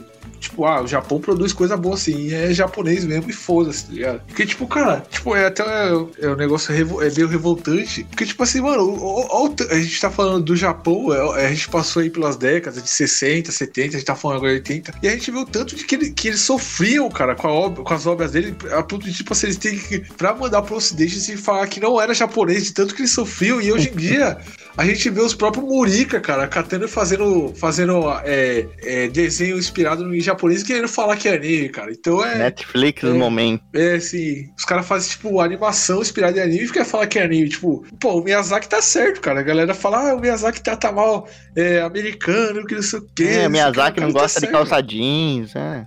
É, o cara tá, tá, tá certo, cara. Porque, pô, o tanto que os caras sofreu, cara, até, até chegar esse momento de Akira, que foi a ascensão, assim, do, do Japão, foi inacreditável, cara. Então, é até por isso que, até, então, inclusive, eu acho que até por isso que Miyazaki, com razão, ele tem esse, essa raiva, né, do, do Japão, porque ele viu tudo isso. Ele viu o Tezuka, cara, sofrendo, com, tentando levar a obra dele pra fora, se sofrendo represália, tem que alterar bastante coisa das obras dele pra poder passar em outro lugar. E aí ele, mano, as obras tendo que mudar completamente pra ir pro ocidente, porque os caras tinham preconceito. Então o Miyazaki tá, tá totalmente certo. Inclusive, falando em Miyazaki, né? Posso, posso puxar o próximo aqui? Pode, pode. Pode. Eu falei dele pra fazer o gancho, né? o próximo anime aqui é o Tonari Totoro. Meu vizinho Totoro, que é o anime que eu, eu, eu acredito que seja o mais conhecido do estúdio Ghibli, né? Eu acho que depois de Shihiro, talvez. É, é. Shihiro. Shihiro foi o grande sucesso internacional, assim. É, Eu acho que ele é, ele é até mais que, que Shihiro, porque o boneco do Totoro vem de todo canto. Ele virou até o, o, o logo da, do Ghibli, né, do estúdio Isso. Ghibli, porque ele ficou muito icônico, né, o personagem. É, mas eu acho que o personagem ficou mais icônico que o próprio filme, entendeu? Uhum. Eu acho que Mas assim, se for tá, qual que é o personagem mais famoso do Ghibli é o Totoro, com certeza. Mas acho que filme assim mesmo, o que é, explodiu o Ghibli no mundo foi Shihiro, né? Tanto que depois de Shihiro, todas as obras do, do estúdio tem que ser um novo Shihiro, né? Até virou essa, essa palhaçada aí. Uhum. Mas. Mas, mas peraí, como se vocês não conseguissem, né, chegar no mesmo nível. Pô, É, é, na verdade, eu nem acho Shihiro tão bom assim, sabe? Tipo, em Sim. comparação com. eu acho outra- outras obras dele melhores. Eu, por exemplo, eu, eu tenho um curso que eu participei como ouvinte, que é o curso da, do Momonoki, que é uma plataforma de cursos sobre Japão e tudo mais. E tem um curso do Takashi Yamanishi, que é um professor de japonês, né? E ele faz toda uma análise do storyboard, das histórias, tudo por trás dos filmes do Ghibli. E um que ele fala é o Castelo Animado. E Castelo Animado, o House Moving Castle, né? E depois do, do, do, do curso, Castelo Animado, pra mim, é disparado um dos melhores filmes do Ghibli. Disparado, assim, junto com o Túmulo de Vagalumes. São os dois, assim. Passou Uhum. Shihiro pra mim. Sim, Mas não, o Túmulo de Totoro- Vagalume em roteiro é inacreditável, cara. Inacreditável isso aí. Sensacional. Pra mim é, uma- é o melhor roteiro deles e. E não é do Hayao Miyazaki a direção. Assim, tem, tem aquela. Uma que lançou nos anos 2000, cara, que era de um, de um trem que eu esqueci, cara. É é uma dos anos 2000, puta que pariu. Thomas, o trenzinho. É, pode ser também. Mas pera, pera. Antes me tira não, uma rapidinho. dúvida. Ah. Oi. Não, só uma dúvida que eu tenho que é. É meu vizinho Totoro ou meu amigo Totoro? Ah, É meu vizinho, acho- Totoro. É, é, eu- deixa eu só confirmar. Eu que já vi tem- as duas pronúncias já. É, que tem uma adaptação. A americanização disso Ah, ficou. No Brasil, se eu não me engano, é meu amigo Totoro que ficou. hum, É. é que É. às vezes rola uns efeitos Mandela, sabe? Porque você vê em capa os dois, sabe? Utiliza, sendo Isso. utilizado. Mas o Tonari, Tonari, se eu não me engano, é de amigo. Hum, Não, Tonari é de vizinho. Vizinho. Vizinho? Tonari é de vizinho. Hum. Tonari no Kabatsu com é, Tonari é de vizinho. Então a minha tradução tá certa, então. Tá certo. Você É, então, traduziu ao pé da letra o nome, mas no Brasil virou Ah. meu amigo Totoro. Sim. então Miyazaki vai dar um pau na gente por falar desse jeito, já que é americanização, né? Não, não, eu falei certo, cara. Eu falei Não, não, certo. não na gente, tô falando no- em quem fez isso, sabe? Aqui no Brasil, É. como quem adaptou isso. Tonari e Totoro. Que inclusive o figurante pode chamar de Torico Totoro, né? Depois faz, depois faz a montagem lá na página. Não. Mas eu gosto pra caramba do, do meu vizinho Totoro. É, é uma animação bem legal. Bem legal. Porque ele, ele mostra as crianças, né? Que, interagindo com o, o Totoro, né? Que é um gato gigante. Enquanto a, a mãe dele está, está com uma situação de saúde meio debilitada, né? Meio ruim. O Totoro acaba sendo meio que conforto pra eles, né? Que eles encontram o Totoro. Isso. Se você pegar o pé da letra, o Totoro é um filme muito triste. Uhum. Sim. Sim, sim, cara, sim. Tipo, ele, ele passa todo aquele clima de felicidade e tal, das crianças, da inocência das crianças, mas se você pegar, tipo, por trás é, é, é bem triste mesmo, né? É, Até, até que as duas menininhas, né? Que eu não vou lembrar o nome delas agora, mas tem a irmã mais velha e mais nova.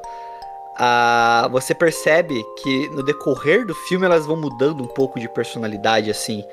Porque quando elas chegam lá, elas estão todas em festa, brincando, felizes, né? Como se fossem crianças mesmo. Mas com o passar dos dias, né, na história, do tempo, você percebe que a irmã mais velha ela vai assumindo a responsabilidade de, de mãe, né? De ajudar o pai que tá tentando se Uhum. se fudendo, trabalhando e tudo mais, ela cuidar da casa. E aí que a menininha começa a ficar mais isolada, né? A mais nova. Que é aí que começa realmente Sim. a aproximação dela. Porque, assim, elas estão, são duas crianças que a mãe não tá presente e alguém tem que assumir, cozinhar, a responsabilidade de limpar, arrumar a casa. E ela deixa um pouco de ser criança né, no decorrer da história, entendeu? É isso que é, a história vai meio que mostrando também, é o que vai direcionando pro que acontece. Podemos já, já ir pro próximo, né? Uhum.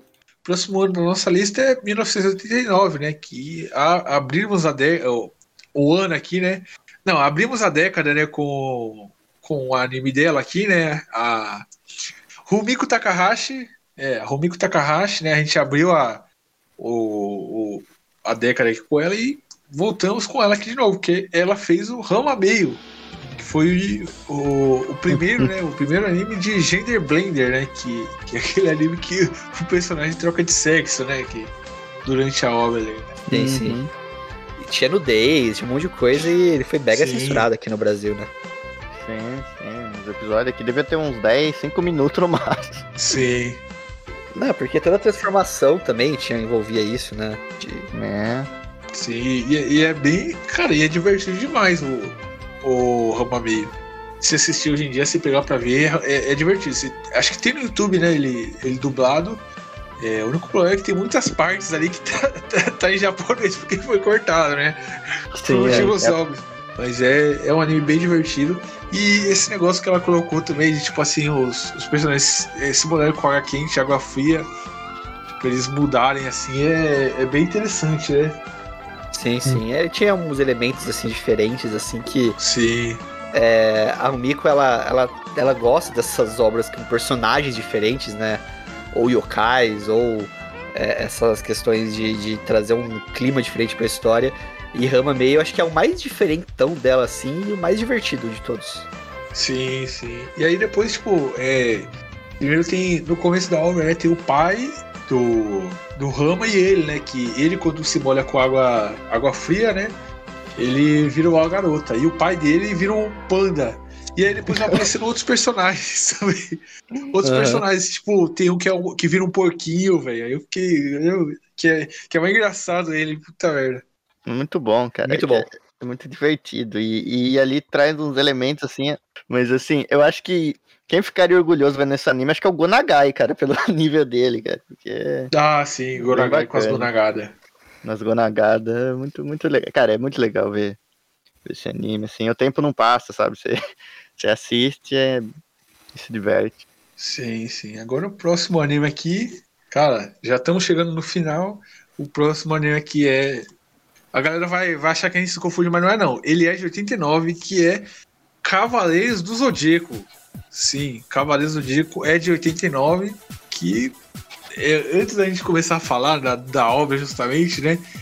É, o Cavaleiros ele foi responsa- responsável direto pela popularização dos animes no ocidente, né? Tipo, o Akira já tinha vindo com aquele negócio lá de é, tirar o preconceito com o japonês e o Cavaleiros veio pra popularizar mesmo, né?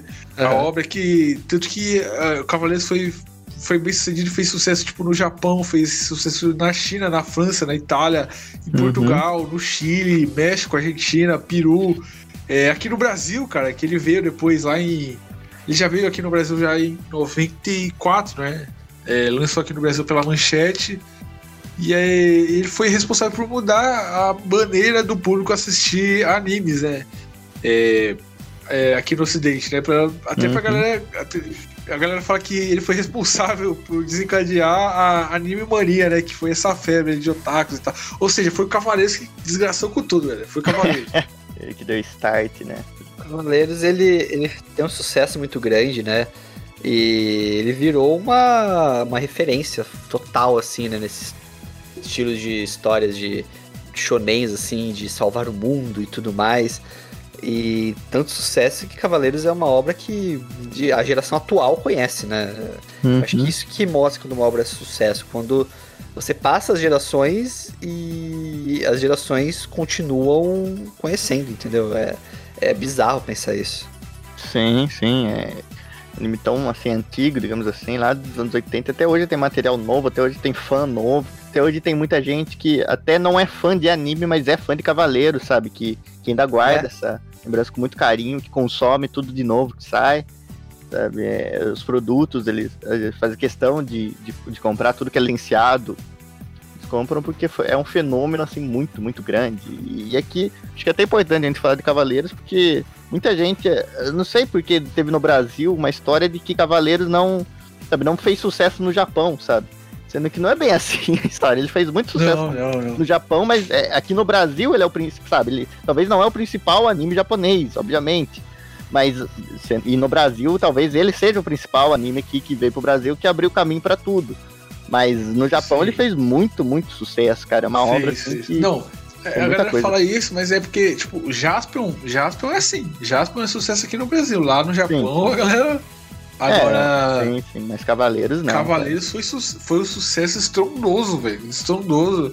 A ponto de, é, na época, surgir, né, com o tinha os brinquedos da, dos Cavaleiros. sim. Lançaram, aqui no Brasil teve um CD que, inclusive, a Larissa Tassi, né, tá nesse CD, que depois ela foi convidada pra gravar a abertura ali na saga de Aizen nos anos 2000. Ela voltou pra, pra gravar, né, as músicas. Sim, E, e aí surgiam as revistas especializadas em, em Cavaleiros e depois, consequentemente, falando de outros animes também e, e apresentando outros animes pra galera. E surgiu um monte de coisa, cara. É, é, ó, é, quadrinhos foram é, inspirados nos, Cavaleiros, a galera se, se, se- Uhum. se inspirando né, na- nas obras de Cavaleiros e, e outros mangás. E também surgiu um monte de, de outras coisas, cara. Tipo fanzine. Porra, Então foi uma popularização gigantesca, gigantesca que Cavaleiros eh, fez, né? Não dá pra Uhum. negar, tipo, a galera pode até não gostar da obra e tal, tem, Sim, tem, sim. tem os seus defeitos, mas a popularização dessa obra é- não tem como negar, velho. Ela foi gigantesca e até ajudou nisso daí, né? De, de, é, de fazer, de continuar aquilo que a Akira fez ali em 88, né? Sim, é, ele, tipo, ele não. A gente pode ver que nos Estados Unidos ele realmente não foi tão bem, sabe? Não é uma obra muito conhecida. Mas na Europa, cara, é muito conhecido, sabe? Na Europa foi um sucesso muito grande também. E uma coisa legal também de ver em Cavaleiros, que acho que realmente nisso ele tem muito mérito, é justamente na, no grupo de protagonistas, sabe? Tipo, tudo bem, no final era sempre o Seiya e os outros, né? Mas era, era legal ver, tipo, cinco personagens em tela ali, às vezes seis, às vezes quatro, sabe? E uma coisa que não, não se via muito antes, assim, de, de Cavaleiro. Ele deu uma, Sabe, ter o Shiryu, ter o Yoga, separar tudo nesse grupo de personagens. Você pode ver que muita gente seguiu essa, essa linha nos anos seguintes, anos 90. Você vai ver que, sei lá, o próprio Togashi parece que gostou muito desse. Sabe, desse, desse tema, tudo, e, é muito legal como, como ele fez. Ele usou muita coisa da época também, por exemplo, o próprio sistema ali de, de progressão, né? Ele usou um que, que Hokuto no Ken usou muito bem também, que é aquele negócio de sabe? De ter o boss final ali e ter que passar pelos minions Sim. antes. E ele fez isso assim ao pé da letra em. Quase um videogame, né? Exato, exato, nas 12 casas, que era isso. Tinha lá o final e tinha aqui, e é isso, sabe? Essa fórmula que, sei lá, muitos usaram, eles usaram também de uma maneira muito bem. Sei lá, pode ver Jojo, na época, usou isso também ali de no Ken, usou isso no- nos stands, tudo. Então é. Ela ajudou a popularizar muita coisa, usou muita coisa, usou de jeito diferente e tem muito mérito, sim, sabe? É um- mesmo que hoje muita gente acaba torcendo o nariz às vezes, realmente tem algumas falhas, é uma coisa que não envelheceu tão bem, mas ali na época realmente tem muita coisa que inspirou, vocês veem, então tem muito mérito, Cavaleiros. Sim. Sim, sim. Tudo que, né? É, até hoje, né, a gente vê obras dos, Cavaleiros sendo feitas, né? É, tem filme de Cavaleiros é, que, que é lançado, aí lança remake, lança jogo, lança um monte de coisa e, cara, a obra continua aí, né, velho? Tanto que todo mundo conhece, né? E pra finalizar aqui agora, a, a, a próxima, né? Que também a galera vai achar que é, que é de outra década, mas não é. Dragon Ball é de 89 também, galera. Dragon Ball Z. Que veio logo depois, quando acabou ali o, o Dragon Ball clássico, né? Veio o Dragon Ball Z, que também foi um, um, um estouro, né? Um sucesso gigantesco ali. Principalmente a saga do Freeza, né? Sim, sim. É, é que é, no mangá não tem essa divisão, né? A divisão Uhum. existe só no, no anime. Mas ela é muito bem-vinda, porque ela realmente separa muito as fases, né? E a Z é a fase mais porradaria, mais pancadaria mesmo. Justa, honesta, né? E Franca. franca. E, cara, Dragon Ball Z, assim, ele é um marco muito importante, né? na- nos animes geral. E a, e a partir dele já dá pra ter um gostinho da próxima década, né? A partir Exatamente. dele ele já é essa porradaria mais franca, assim, e ele cria Sim. com esse negócio do power level, né? Do escalar. Sempre é uma coisa que muitos veem, inclusive, como algo negativo, né? Porque o correr da obra, uma obra longa, isso é como um problema, mas pro Dragon Ball isso foi a solução. Porque ele veio com isso, cara, ele até hoje rende rios de dinheiro por causa disso.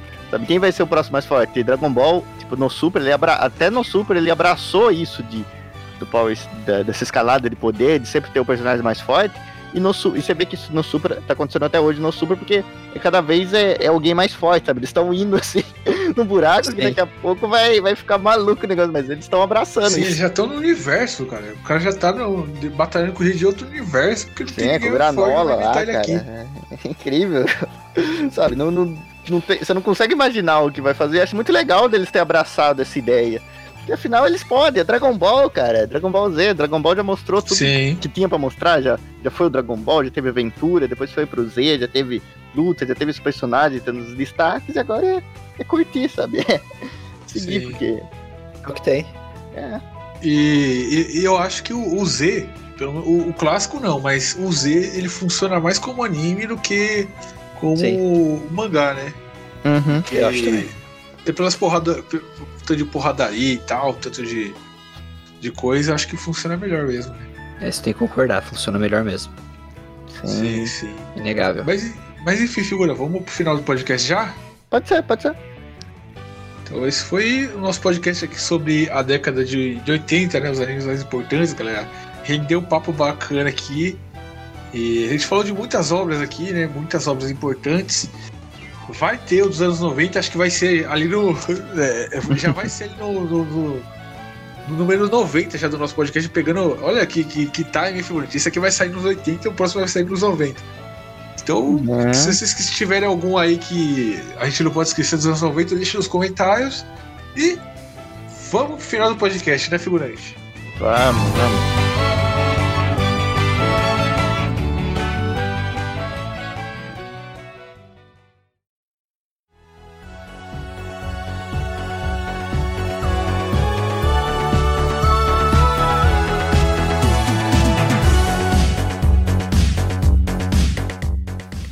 Finalizar o nosso podcast aqui, galera, considerações finais, primeiramente. Figurante.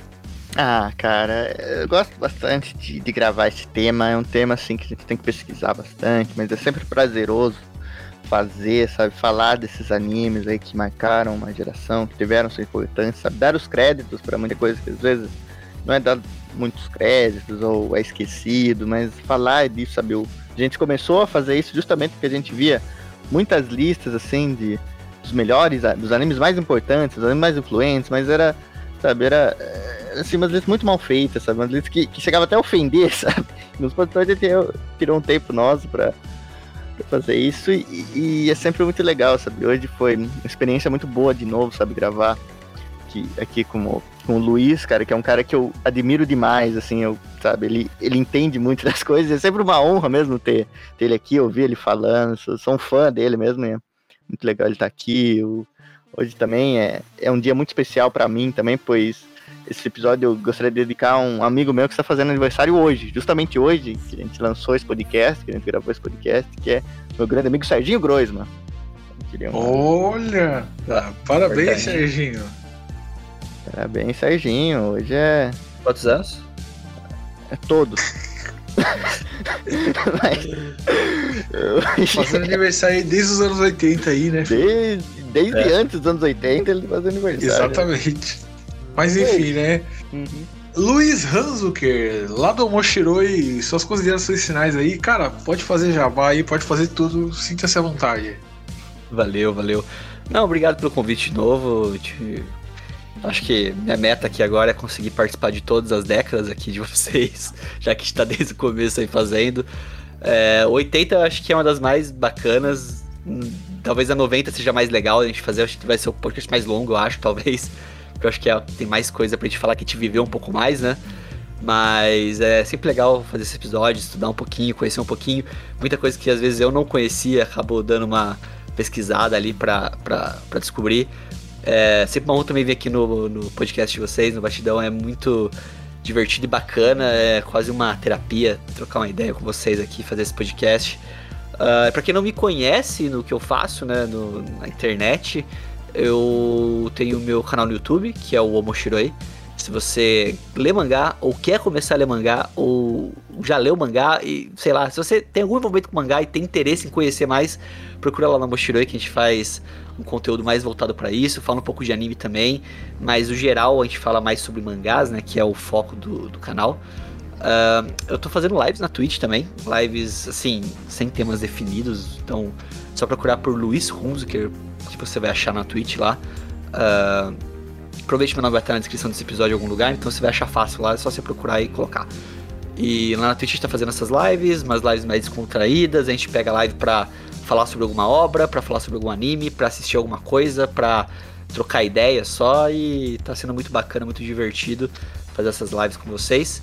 A gente tem um podcast também que tá bem parado, na verdade, assim, questão de nível de prioridade, né? A gente acabou priorizando ultimamente as outras mídias que estavam dando um retorno melhor do que o podcast, mas a gente vai voltar com o podcast, só que eu quero voltar diferente, então por isso que eu não voltei ainda. Então, a gente quer voltar com umas ideias novas, uns formatos diferentes pra tentar dar uma uma cara diferente pro podcast. Então, a meta é esse ano voltar ainda, quem sabe agora nesse segundo semestre já começar já com um podcast no ar de novo, né, voltando os episódios periódicos com a periodicidade certa deles.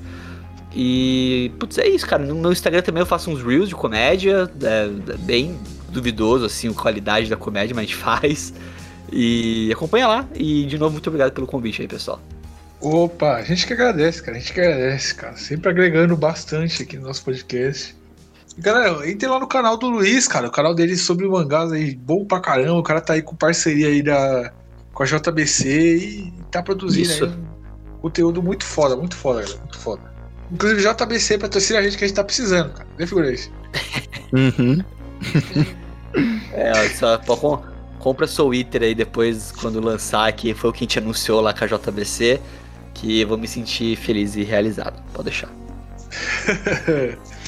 Mas enfim, galera, é, é isso aí, né? Esse foi o nosso podcast aí. Falando dos animes mais importantes da década de 80, lembrando vocês aí que o link de todas as plataformas de streaming, Spotify, Deezer, iTunes, Google Podcast, Castbox, tá tudo na descrição do vídeo do YouTube, além do link para download do feed, do padrinho do PicPay, se vocês quiserem ajudar a gente, por favor, ajuda a gente, galera. Por favor, ajuda a gente. E se quiserem patrocinar a gente também, tem contato aí que a gente tá, tá querendo ser patrocinador, galera. É isso, valeu, tchau! Tchau. Falou, falou. falou.